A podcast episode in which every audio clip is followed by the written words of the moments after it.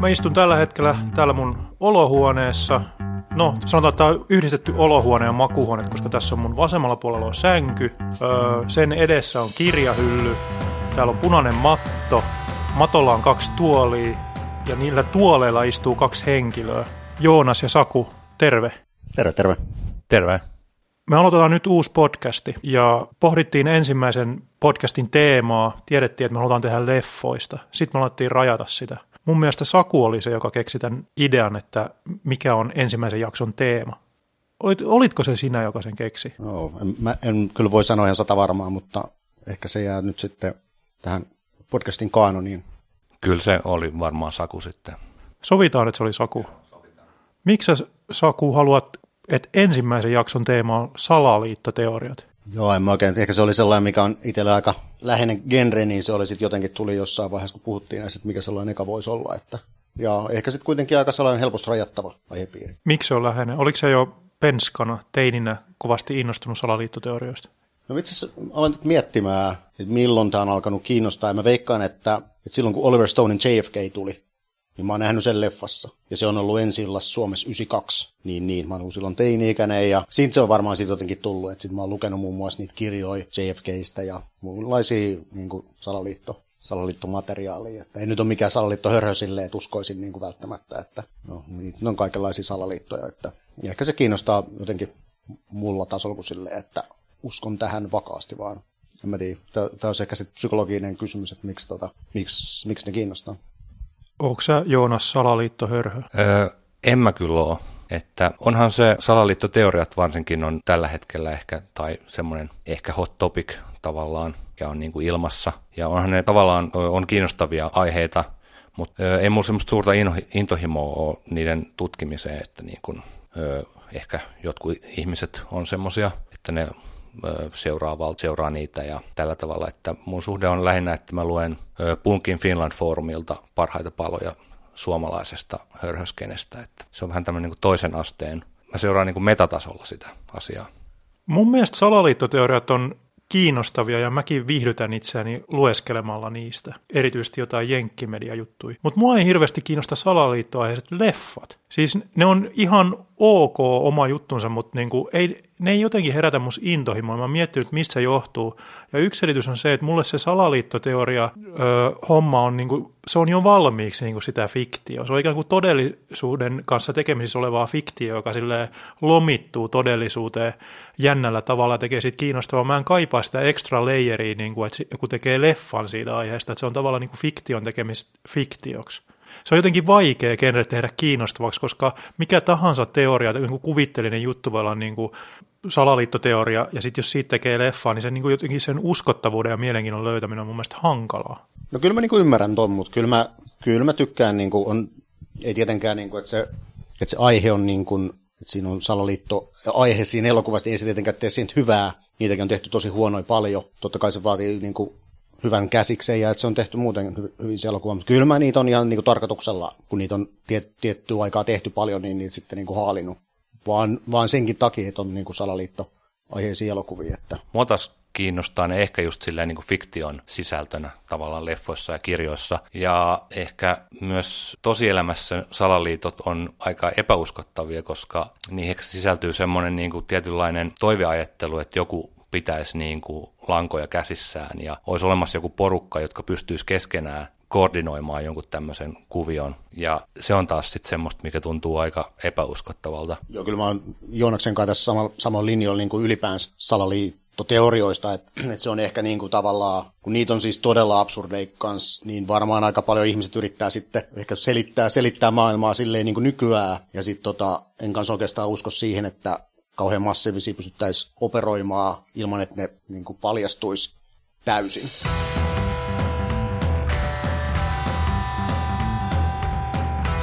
Meidän eka salaliittoelokuva tänään on Conversation. Saku, sä halusit sen valita. Tämä oli sun ehdotus ja mä innostuin siitä heti kovasti. Öö, sä tiedät, minkä takia mä innostuin siitä? Tiedänkö? Tiedät, mä kerroin sen sulle just äsken. Niin, koska se on tässä Koppolan tuotannossa tällainen niin kuin, tippuu sinne hauskasti sinne kummisetien väliin. Ja, ja ehkä nyt niin kuin, ei ole ehkä nykyään niin, niin tunnettu elokuva kuin mitä oli ehkä silloin, kun jul, se tuli julki, että ja voitti Cannesis-palkinnon ja paljon Oscar-ehdokkuuksia ainakin, että kyllähän se aikanaan oli niin kuin tunnettu elokuva, mutta ei ole ehkä Koppolan tuotannossa nykyään kovin tunnettu kamaa. Öö, eikö se ollut myös Koppolan kirjoittama? Joo, sehän oli vissiin kirjoitettu jo, jo huomattavasti aikaisemmin. Se on kai 60-luvun lopulla jo kirjoittanut sen. Joonas, sulla on siellä Wikipedia auki. Kerro, mistä Conversationissa on kyse. Joo, eli Koppolan ohjaama The Conversation keskustelu. Ensi on tullut vuonna 1974 ja pääosissa on Gene Hackman. Juoni lyhyesti tässä Wikipedian mukaan menee näin, että Harry Cole on yksinäinen mies, joka vakoilee ammatikseen muiden ihmisten tekemisiä kuuntelukoneella San Franciscossa. Hänen tekemisistään seuraa kuitenkin harmia. Hän uskoo, että kaksi hänen vakoilemaansa ihmistä aiotaan murhata. Sä nauroit sanalle kuuntelukone. Se on mielenkiintoinen, mielenkiintoinen sana. Se on hyvä sana, koska tässä tämä, tämä tota, kuuntelukone, ehkä tämä teknologia aiheuttaa tässä leffassa semmoista tiettyä nostalgiaa myös tai että kun nämä laitte, kuuntelukoneet on tämmöisiä niin aika isoja ja hankalia ja semmoinen, niin tavallaan se oli semmoinen tavallaan hauska niin kuin nykynäkökulmasta ehkä, mikä siinä pisti, pisti silmään.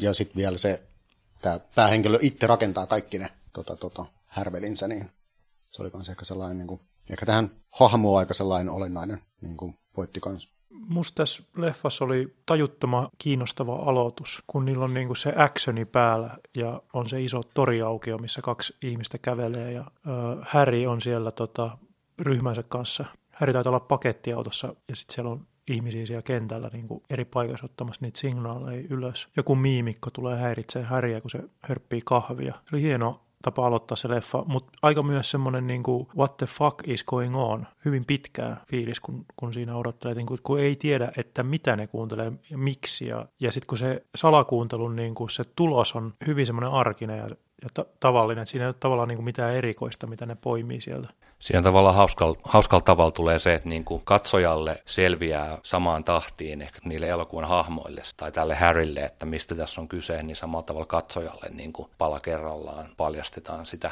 Ja etenkin kun tämä elokuva etenee, niin siitä Harryn persoonasta niin kuin tulee tämmöisiä uusia puolia vähitellen ilmi. Mutta joo, se, se alku on kyllä tosi vaikuttava, just se niin kuin pitkät zoomit sieltä ja, ja näin mä haluaisin puhua Härin henkilöhahmosta, koska tota, sitten taas sen aloituksen jälkeen niin sellainen kohtaus, joka teki muuhun aika ison vaikutuksen, oli, oli se, kun se Häri menee himaansa.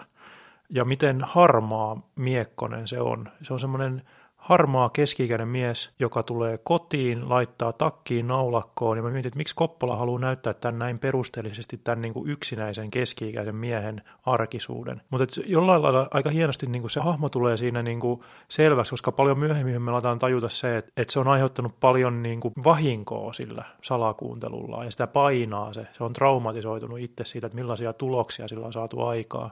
Ja siksi se sen nykyinenkin keikka alkaa painaa sitä, se haluaa jotenkin korjata sen, että ei kukaan ketään murhattaisi. Niin ja ottaa housut pois. Juu. Siinä näytetään se. Kyllä. Sitten se, mun mielestä se niin kuin, mä kuuntelin sen leffan kommenttiraan, niin Koppola sanoi, että tämä oli just tärkeää, että se ottaa ne housut pois, että se halusi näyttää, millaisia ihmiset on silloin, kun ne on niin kuin yksinään kotona. Pakko sanoa tästä, että se on siistiä, että sillä on aina sadetakki päällä sillä Harryllä, tai ainakin suurimmassa osassa niistä kohtauksista, semmoinen niin kuin tosi ohut läpinäkyvä, niin se on kiinnostavaa, koska se on kuitenkin, mä en muista sataaksi hirveästi siinä leffassa, mutta muista se on niin kuin aika aurinkoista aina. Ja mun mielestä se menee sinne sen tyttöystävän luoksekin niin kuin sadetakki päällä. Miksi se on sun mielestä mielenkiintoista? Tai, se, on, tai... se on creepy, tai se on niin kuin, että se tekee siitä, siitä hahmosta semmoisen niin kuin, sitä on vähän vaikea tulkita, että et mi, miksi kukaan käyttää sadetakki koko ajan. Jos ei, se ei halua jättää mitään sattumanvaraa, jos sataa. No niinhän se elääkin aika pitkälle, että se, se on just tälleen niin kuin totaali, totaali erakko voisi sanoa, ja ei, ei, ei omista puhelinta ainakaan niin, kuin niin se monta kertaa väittää siinä elokuvan aikana. Niin kuin todella. Mun mielestä se on hyvä, kun sitten ne on siellä konferenssissa, missä on näitä muita vastaavia alan henkilöitä, niin siellä tavallaan, että kun se on ihan niin kuin omiensa, omiensa seurassa, niin silloin on ihan pirun epämukavaa silti. Niin kuin todella. Ja sitten sit niillä on bileet myöhemmin, niin sekin on vähän sellaista, että no, se on näitä mun omia tyyppejä. Niin kuin, niin tota, ja sitten no, siellä on se ärsyttävä sellainen, niin kuin, joka haluaa kaverata sen kanssa, mutta Mutta silti sellainen tilanne, mikä voisi kuvitella tuollaiselle erakko-luonteiselle, niin nyt on kerran vuodesta tällainen tapahtuma, niin silloin pirun niin kuin, ei silloin, ei silloin kauhean kivaa silti siellä. Se on hauska, että se on vissiin kuvattu niin kuin ihan aidossa semmoisessa konferenssissa, niin kuin tiedustelualan tämmöinen messut tai mitkä ne nyt on. Niin tota, ihan kiinnostavaa niin kuin palkkatyömuoto näillä tyypeillä. Joo, se on hauska myös se, niin kuin sen himan sisustus, että aika semmoinen askeettinen just, että... Varsinkin siinä lopussa. Niin. Niin, Häri, hänellä selviää, että tota, häntä mahdollisesti kuunnellaan. No se ei nyt ikinä varmistu siinä, mutta tota, ö, se on jotenkin aikamoinen käänne. Se on se kohta missä elokuvassa, missä hän niin kuin menettää ihan täysin malttinsa ja tavallaan repii pelihousunsa ja rupeaa purkamaan sitä asuntoa. Repii lautoja lattiasta ja tota, lamppuja katosta sun muuta ja alkaa etsiä kuuntelulaitetta. Onko se niin, että sieltä ei löydy ikinä mitään, se ei löydä mitään? Että se sai vain tällaisen niin kuin varoituksen tai uhkauksen, että, että häntä vahditaan? Mun mielestä se menee niin, että ne niin kuin sanoo sille, me kuunnellaan sua, mutta sitten se, siihen ei mun mielestä tuu siinä leffassa mitään vastausta, että löytääkö se sieltä sitten mitään. Siis mu, kyllä se on mun mielestä aika selvää, että ne kuuntelee, mutta ei mun mielestä siinä käy ilmi, että se löytäisi. Ja se on varmaan sellainen, niin että kun se on, monta kertaa sanotaan, että se on niin alan paras. Ja sitten kuitenkin joku kuuntelee sitä ja se ei löydä sitä. Niin se on mun mielestä myös vähän sellainen, niin että sen takia lähtee lautalattia, niin kuin, tota, lattia lähtee uusiksi, kun en mä nyt löydäkään, että joku pystyy mua kuuntelemaan. Me ollaan puhuttu nyt paljon tuosta Häristä. Se on hyvin keskeinen henkilö siinä. Leffa pyörii aika pitkälti sen Härin ympärillä ja tavallaan se Gene Hackmanin roolisuoritus on tosi jotenkin, mitä se on, 90 prosenttia siitä leffasta on niin kuin kiinni siitä, että miten se hoitaa hommansa. Niin hoitaako se hyvin teidän mielestä sen? Siis on, on hyvä leffa ja sehän on nimenomaan niin kuin tämmöinen niin kuin character study tai että siinä tavallaan sillä niin kuin itse niillä rikoksilla tai mitä siinä tapahtuu, niin ei ole niin paljon merkitystä, vaan kiinnostavaa just se, niin kuin sen se psykologia ja sen niin kuin hahmon kehitys ja se tavallaan mysteeri, mihin ei myöskään anneta hirveän yksinkertaisia vastauksia, että se on niin kuin, sekin on kiinnostavaa siinä, että se on niin moniulotteinen.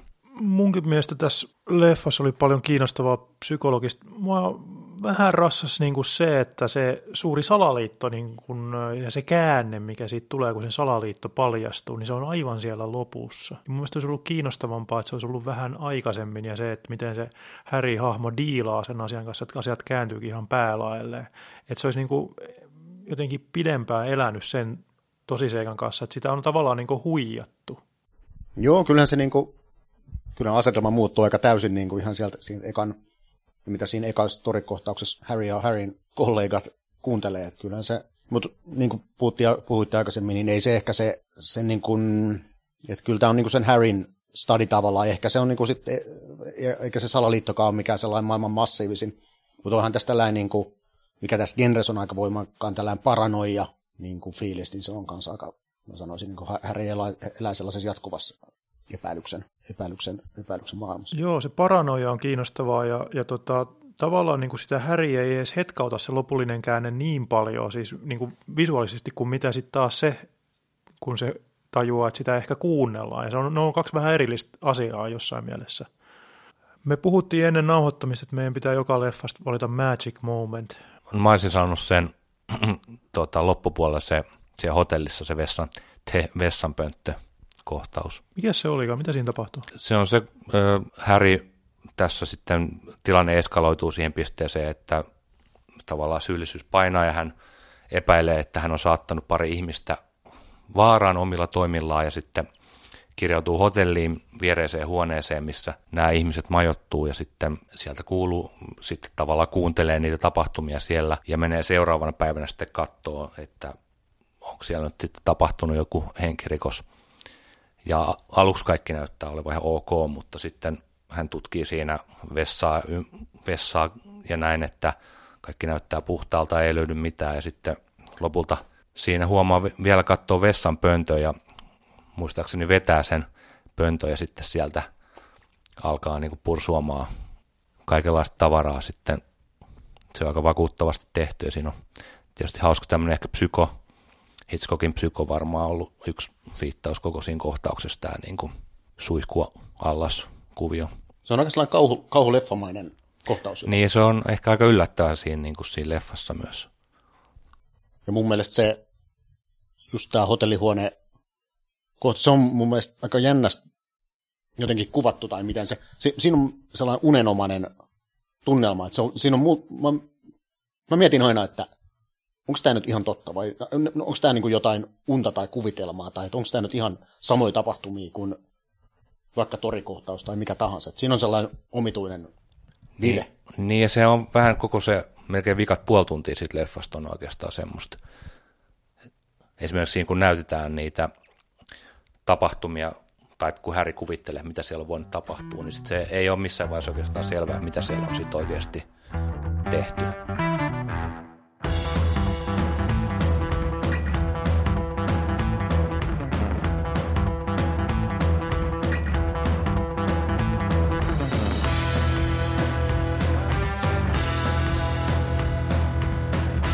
Seuraava salaliitto-leffa on nimeltään Blowout. Miltä vuodelta se on? Oliko se 82? Mä en, mä en muista ihan ulkoa.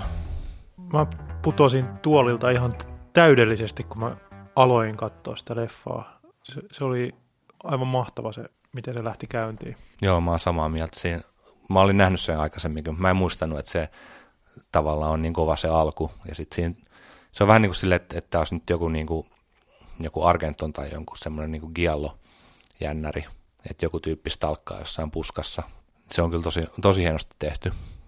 Niin, se on semmoista metaa. Se ei ole se leffa, mikä se leffa on, vaan se on tämmöinen ö, leffa, jota ollaan tekemässä siinä leffassa. Onko sulla siinä jotain, että sä voisit referoida, ö, mistä Blowoutissa on kyse? Joo, Blowoutissa on, on kyse siitä, että John Travolta esittää tällaista äänimiestä, jonka tehtävä on, on tehdä ääniraitoja tämmöisiin B, B-leffoihin. Ja, ja sitten se lähtee duunikeikalle nauhoittaa muistaakseni tuulta siihen johonkin leffaan, mitä ne on tekemässä. Ja sitten sinne nauhalle tarttuu tämmöinen kolari, minkä seurauksena se sitten pelastaa semmoisen tota, naisen sieltä autosta ja, ja sitten tavallaan siitä lähtee tämmöinen kuvio keriytymä auki, että, että oliko siinä joku murhayritys vai ei. Ja näiden nauhojen avulla ja elokuvan avulla yritetään sitten selvittää totuutta. Kyllä, auto suistuu jokeen ja sen naisen, Travoltan pelastaman naisen lisäksi siellä on, oliko se perhana itse kuvernööri vai kuvernööri ehdokas vai mikä se on? Jota, joku tämmöinen ja autossa ei tainnut olla hänen vaimonsa tämä nainen, joka sieltä pelastetaan. Niin, pelastet, pelastettu nainen ei todellakaan ollut vaimo. No mutta siis se on kuitenkin merkittävä poliitikko.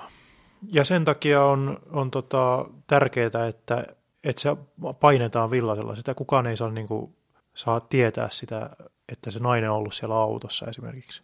Travolta on siis todistaja asiasta, josta halutaan vaieta ihan poliisin ja muiden niin kuin viranomaisten toimesta. Niin, tai se, niin kuin, että, että se on, on onnettomuus se ulosajo tai se jokeajo. Että, mutta sitten Travolta alkaakin saada selville, että olikin ehkä jotain muuta peli siellä taustalla. Niin, se tekee vähän niin kuin oman elokuvan siinä, kun se yrittää selvittää sitä, että se leikkaa siitä nämä valokuvat, laittaa ne filmille ja sitten se liittää sen ääninauhan siihen, mikä on niin kuin, ja kiinnostava, että just tämä niin kuin, tämä elokuva niin kuin, kommentoi aika monta asiaa, mutta just tämä, myös tätä niin kuin, metatasolla niin kuin elokuvaa ja ehkä elokuvan jonkunlaista suhdetta totuuteen. Musta tässä oli yksi tosi hauska piirre, mikä oli se, että tässä oli niin kuin aivan totaalinen seksisymboli Travolta. Jotenkin jo silleen uransa ihan loisteessa ja sitten se on äänimies jumaliste. Ja siinä on joku sellainen tosi huvittava kontrasti. Jotenkin sitä oli niin kuin metkaa vaan nähdä, nähdä tällainen tota, hahmo. Miksi se oli nimenomaan Travolta? Sitten toisaalta niin kuin, kyllähän se myös, sen lisäksi että se oli äänimies, mikä tarkoittaa, että se oli vähän tämmöinen niin kuin nörtti, että se oli siellä haulikkomikki kädessä, tiedätkö? Niin, aika, jolloin nörtitkin voi olla naisten miehiä. Mutta ei, ei milloinkaan ole ollut aikaa, jolloin äänimiehet on ollut naisten miehiä. No, se on täysin keksitty juttu. Mutta just miettii siinä conversationiin, niin aika erilainen niin kuin tyyppi. Molemmat niin kuin puljaa niin kuin analoginauhojen kanssa ja studiossa – leikkaa ja liimaa, niin, niin hyvä, hyvä havainto kyllä toi. Kyllähän Harry Colkin puljas naisten kanssa. Niin, no joo, joo. Ei ehkä ihan hyvä, yhtä hyvällä menestyksellä sitten. Blowoutis on aika kova näyttelijäkaarti. Onko sinulla mahdollisesti siinä sitä listaa? Tietysti Travolta pääosassa sitten on Nancy Allen on tämä Sally, joka on se, se tota, neito pulassa. Sitten on John Lightgo pahiksena, mikä on tietysti mahtava eräänlainen, Jonnet ei muista John Lightgoon pahisrooleja. Ja sitten on Dennis Franz oli, oli tämä yksi, yksi tyyppi kanssa. On kyllä kova kästi. Itse tässäkin on hauska yhteys tuohon Conversationiin, missä oli Harrison Ford pahiksena. Ja sitten jos molemmat tämmöinen niin kuin John Lightgo ja Harrison Ford myöhemmin ehkä enemmän tehnyt tämmöisiä niin kuin hyvän mielen rooleja. Niin... Mutta olihan se pahis cliffhangerissa. Niin, joo. Ja sitten on, on myös tässä jossain, se kahdet kasvot vai mikä se on, se De Palman toinen. Niin, missä se näyttelee niin kuin kahta. Joo, joo, joo, joo. siinä se on se. Joo. Joo, tässä leffassa selkeästi Travolta ei ollut yksin. Tässä oli tosi paljon kiinnostavaa muutakin näyttelemistä ja Dennis Franz oli tämä loistava tällainen niin kuin pimp, parittaja tyyppi. Joo, se on kai, toi Franz ollut vissiin paljon noissa Palman leffoissa ylipäänsä, että tällaisia vakkari, vakkari Niin, Nais, naiset on aika sivuroolissa kuitenkin sitten, että se, tämä Nancy Alleninkin hahmo on aika semmoinen, mitä se nyt sanoisi? Hempukka. Niin. Mutta ehkä tässä leffassa on ehkä myös, siinä on joku semmoinen ehkä ironinen kerros siinä. Tai mä en tiedä, mitä mieltä te olette, mutta ehkä siinä myös niinku kommentoidaan jollain tavalla sitä, että miten naiset vaikka tämmöisissä B-leffoissa on tämän tyyppisiä hahmoja. Osaatko sanoa, että mistä sulle tuli sellainen vaikutelma? Ai, että se olisi niin kuin ironista tai että mm. se olisi niin kuin tietoista. Mä en osaa paikallistaa, kun mä mietin sitä, kun mä katsoin sitä leffaa, että tai oikeastaan myös niin Conversationin kohdalla, että siinäkin ne, että mi, mi, millaisissa osissa naiset niissä on, niin tavallaan molemmissa ne on aika, aika tämmöisissä niin passiivisissa uhrien rooleissa. Mulla tuli sellainen fiilis siitä Nansin Allenin hahmosta, että, että se, siinä oli kyllä monikerroksellisuutta, tai että, että tavallaan niin kuin, tuli sellainen fiilis, että, että siinä on nimenomaan hahmo, joka yrittää esittää hempukkaa. Se ei ollut niin kuin suoraviivainen öö, höveli tyyppi, vaan nimenomaan, että se joutui ikään kuin muuntumaan sellaiseksi päästäkseen jotenkin siitä pälkähästä pois. Sehän oli monella tavalla niin kuin hyvin huonossa asemassa ja koko ajan niin kuin pahimmillaan henki uhattuna. Ja se joutui käyttämään niin kuin jotenkin älliään. On nyt siis aika jännä, että De Palma olisi, että siinä olisi tällainen ironinen aspekti, koska De Palmahan on niin kuin syytetty aikassa tällaisista niin kuin yksioikoisista nais, naiskuvista, ja nyt kun pari De Palmaa tuossa pyhinä katoin, niin, niin kyllähän siinä niin kuin aika sellaista tuota, tuota, tietynlaista se niin kuin naisten, naisten kuvaaminen ehkä on, on niin kuin, ehkä ainakin, tai siis ne oli tietysti myöhempiä leffoja, mitä katoin siinä. Että.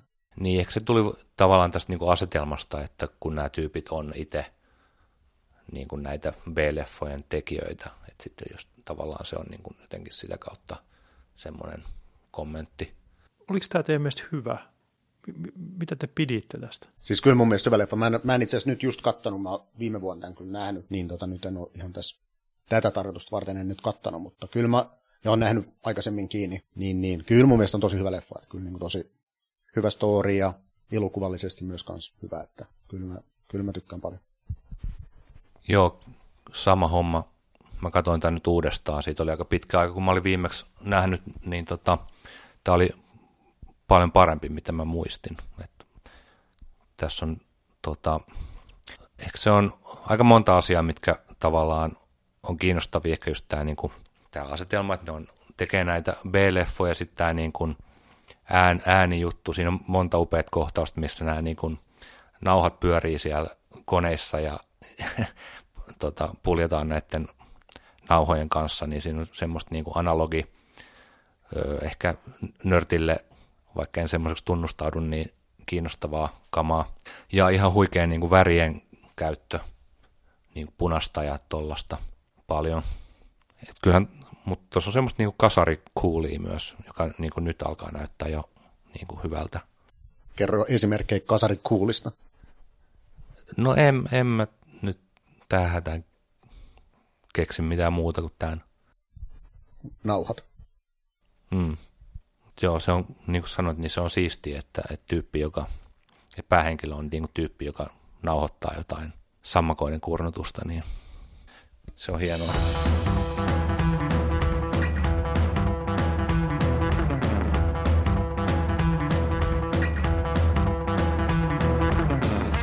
Mutta tästä päästäänkin, kun puhuttiin, että millä tasolla Salaliitto pelaa, niin päästään meidän kolmanteen ja tällä kertaa viimeiseen elokuvaan, joka on Seven Days in May. Ja tota, sitten ollaankin niin kuin korkeammalla tasolla, eli valkoisessa talossa. Haluatko Joonas referoida? Joo, Seven Days in May, eli toukokuun seitsemän päivää. John Frankenheimerin ohjaama vuodelta 1964. Siinä on melkoinen kästi ollut kyllä. Burt Lancaster, Kirk Douglas, Ava Gardner muun muassa. Ja siinähän on tämmöinen juoni, että, että tota, Jenkeissä kuohuu ja tota, Valkoisessa talossa on presidentti, joka suhtautuu vähän liian myötämielisesti tota, ydinaseen riisuntaan. Ja tästä lähtee sitten tämmöinen salaliitto tai vallankaappausyritys, joka haluaa muuttaa asioita haukkamaisempaan suuntaan. Ehkäpä ensimmäinen semmoinen iso, todella merkille pantava asia tuosta leffasta, että onhan se siis ihan järjettömän hauskalla tavalla ajankohtainen elokuva. Mä näin sen ainakin, niin kuin, siinä oli niin paljon sellaista, mikä kommentoi jotenkin, mikä toi perspektiiviä siihen jotenkin Trumpin presidenttikauteen. Joo, oli siinä, oli siinä paljon, paljon sitä niin kuin ihan näiden viime viikkojen ja, tai kuukausien niin kuin tapahtumia, että ihan silleen osuva, osuva niin kuin tähänkin saumaan. Ja sehän kai perustuu, on osittain niin kuin todellisiin hahmoihin ja niin kuin Kennedyn aikaan, mitä oli. Mun Kennedy oli jotenkin, niin kuin, tai se kirja, mihin tämä perustuu, niin se oli jotenkin siitä, että on niin kuin hyvä, hyvä. Joo, siis Kennedy oli kai sen kirjan lukenut, ja kun se oli kuullut, että elokuvaa tehdään, niin se oli lähtenyt yhten viikon loppuna sitten niin kuin kesäasunnolle, että oli, ne oli voinut tulla kuvaamaan sinne, ainakin sinne valkoisen talon ulkopuolelle.